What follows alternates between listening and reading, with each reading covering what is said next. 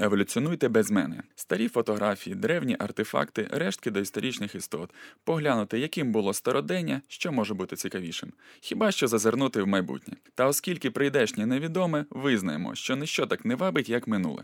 Декого із мешканців давнини можна побачити і сьогодні. Написав Леонід Горобець, начитав Олександр Лавров.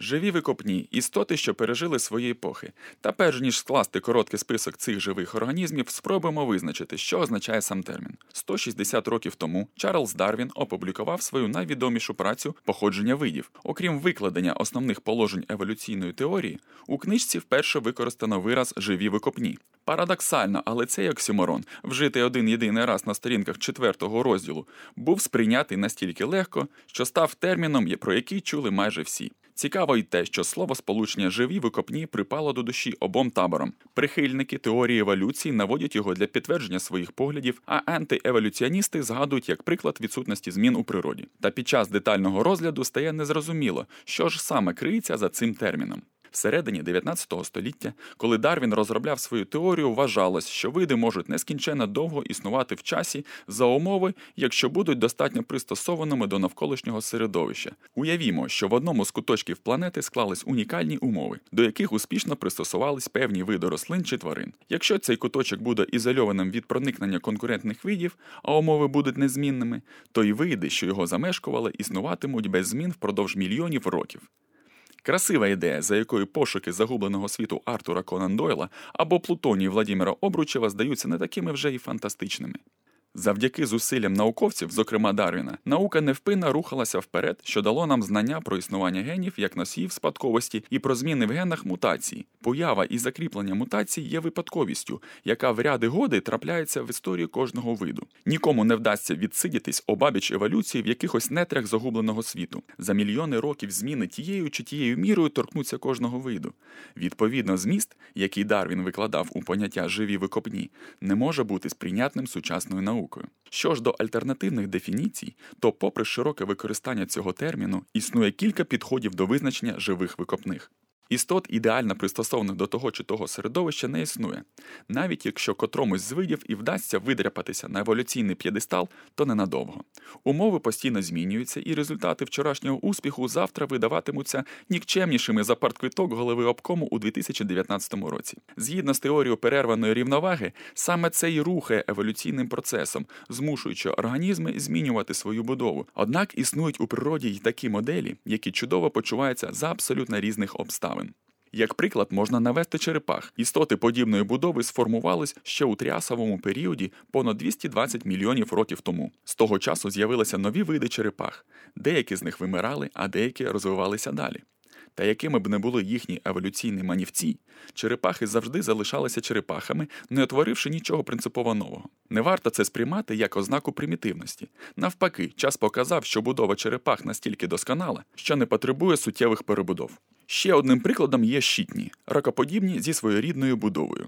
Вони доволі розповсюджені в українських калюжах за умови, що калюжі чисті. Один із видів щитень літній, вважається найдавнішим з поміж сучасних видів. Щоправда, тут необхідні певні зауваги. Палеонтологам відомі древні відбитки із рештками істоти, яку неможливо відрізнити від сучасного щитня літнього.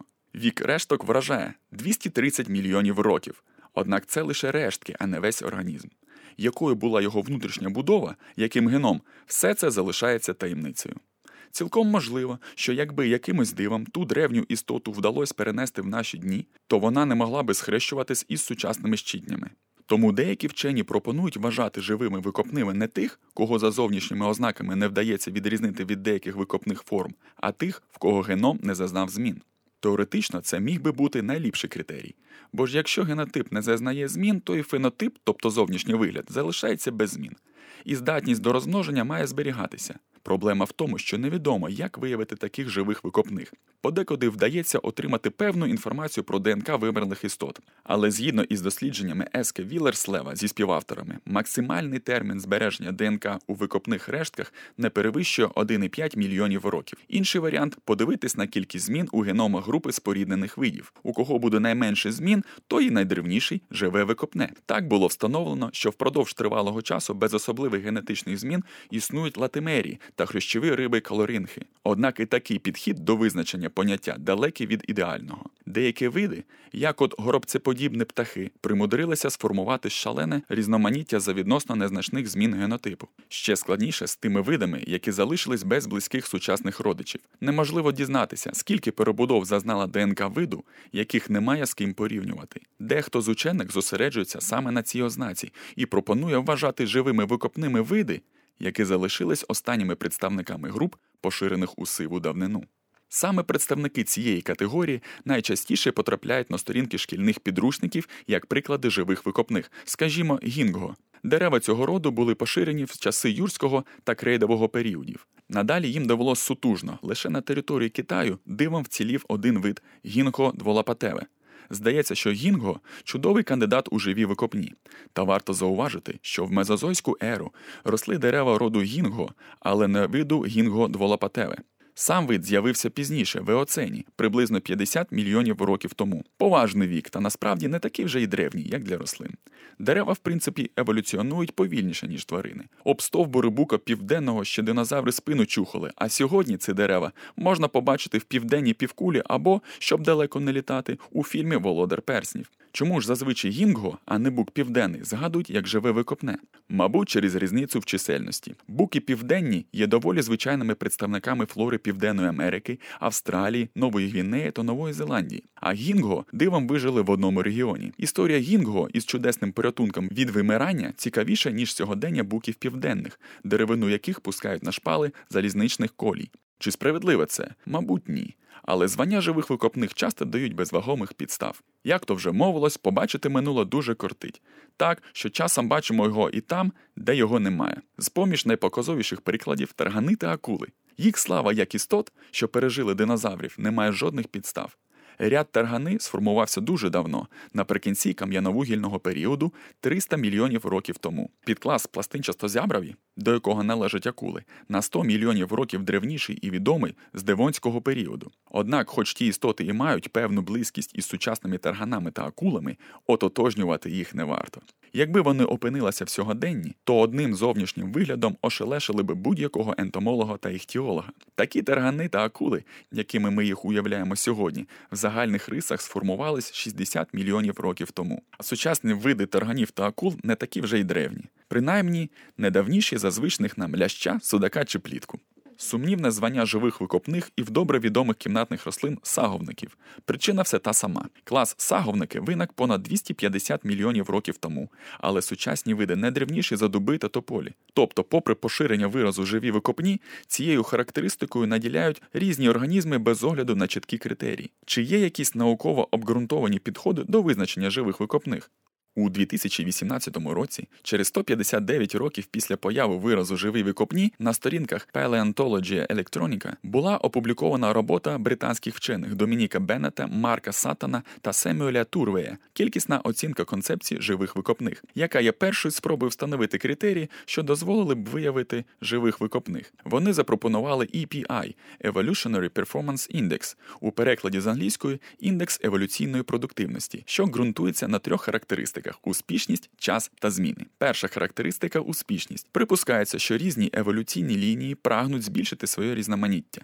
Якщо в межах групи різноманіття низьке, то це може бути ознакою древності. В минулому різноманіття було високим, але з плином часу зменшилось. Інша характеристика час, тобто інформація, коли досліджувана група виокремилась від решти живих істот. Ці дані можна отримати або з палеонтологічного літопису, або з молекулярного годинника, орієнтуючись на кількість розбіжностей в геномі різних видів впродовж певного періоду. Було б добре, якби ці два підходи давали ідентичні результати, але так буває далеко не завжди.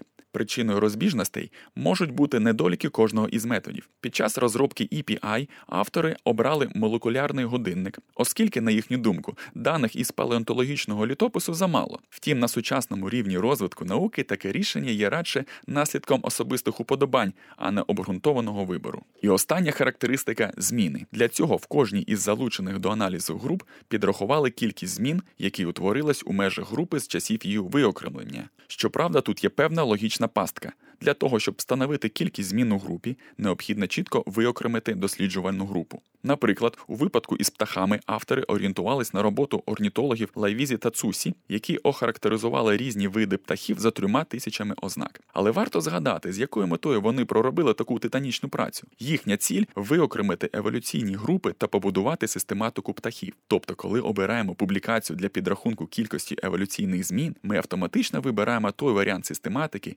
який запропонували автору переліку ознак. А їх систематика може бути сумнівною, відповідно, виокремлення груп також недостовірне. Випадок із Лайвізі та Цусі саме про це.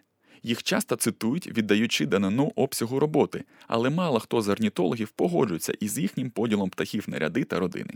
В підсумку роботи Беннет, Саттон і Турвей запропонували формулу, що дозволяє звести дані всіх трьох показників і розрахувати EPI. Попри зауваги до методу, результати обнадійливі. З-поміж проаналізованих видів риб найдавнішою виявилась латимерія. Для рептилій такою визнано гатерію. Із птахів вибрано гуацина. Найбільш неочікуваний переможець у групі покритонасінних рослин кушир. Попри те, що кожен мешканець України бачив кушир у вітчизняних водоймах, багатьом буде легше згадати, як виглядає латимерія. Принципи, покладені в розрахунок EPI, видаються перспективними, і це свідчить, що, попри 160 років невизначеності, термін живі викопні ще рано відкидати. А якщо живі викопні існують, то де ж їх побачити? Древні екосистеми асоціюються із тропічним лісом, у якому рикають динозаври, пустелою, у якій не зрозуміло, як виживають древні почвари, сніговими заметами, поміж яких чвалають мамонти. Оближте всі ті стереотипи з кінематографу. Пустелі й тропіки не такі вже й древні. Найліпше доісторичні істоти збереглись у субтропіках. Відомо, що в мезозойську еру динозаври жили і не мерзли навіть в Антарктиді, яка вже тоді майже наблизилася до полюсу. Та й значно пізніше, у першій половині кайнозойської ери, крокодили мешкали на порослих богобабами берегах Шпіцбергена, островах у північному льодовитому океані.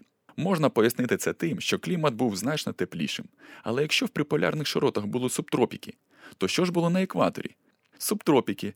На екваторі також були субтропіки. Впродовж тривалого часу Америки не були з'єднані, а Африка розташовувалась південніше. Завдяки цьому вода вільно циркулювала вздовж екватора, і тепло більш-менш рівномірно розподілялось суходолом.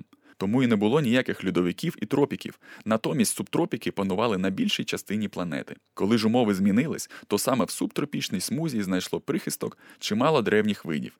Якщо відкрити перелік живих викопних видів у Вікіпедії, стає очевидно, що більшість кандидатів мешкає саме в субтропіках від відомих гінго та гатерії до маловідомого гризуна аплодонтії. Втім, якщо ліньки їхати далеко, то можна і в Україні древніх істот пошукати. Наприклад, лусочниця. Ця маленька комашка без особливих морфологічних змін існує понад 300 мільйонів років, і цей факт не заважає їм існувати і досі до того ж безпосередньо близько до людей. Можете самі переконатись у цьому, відвідавши власну ванну кімнату. Істоти, які сформувалися раніше за динозаврів, є абсолютно нешкідливими і обирають сучасні ванні кімнати та туалети, бо вони так само вологі й темні, як і їхнє середовище існування. Далебі у цьому світі є чому дивуватись. Спільний проект громадського радіо та журналу Куншт.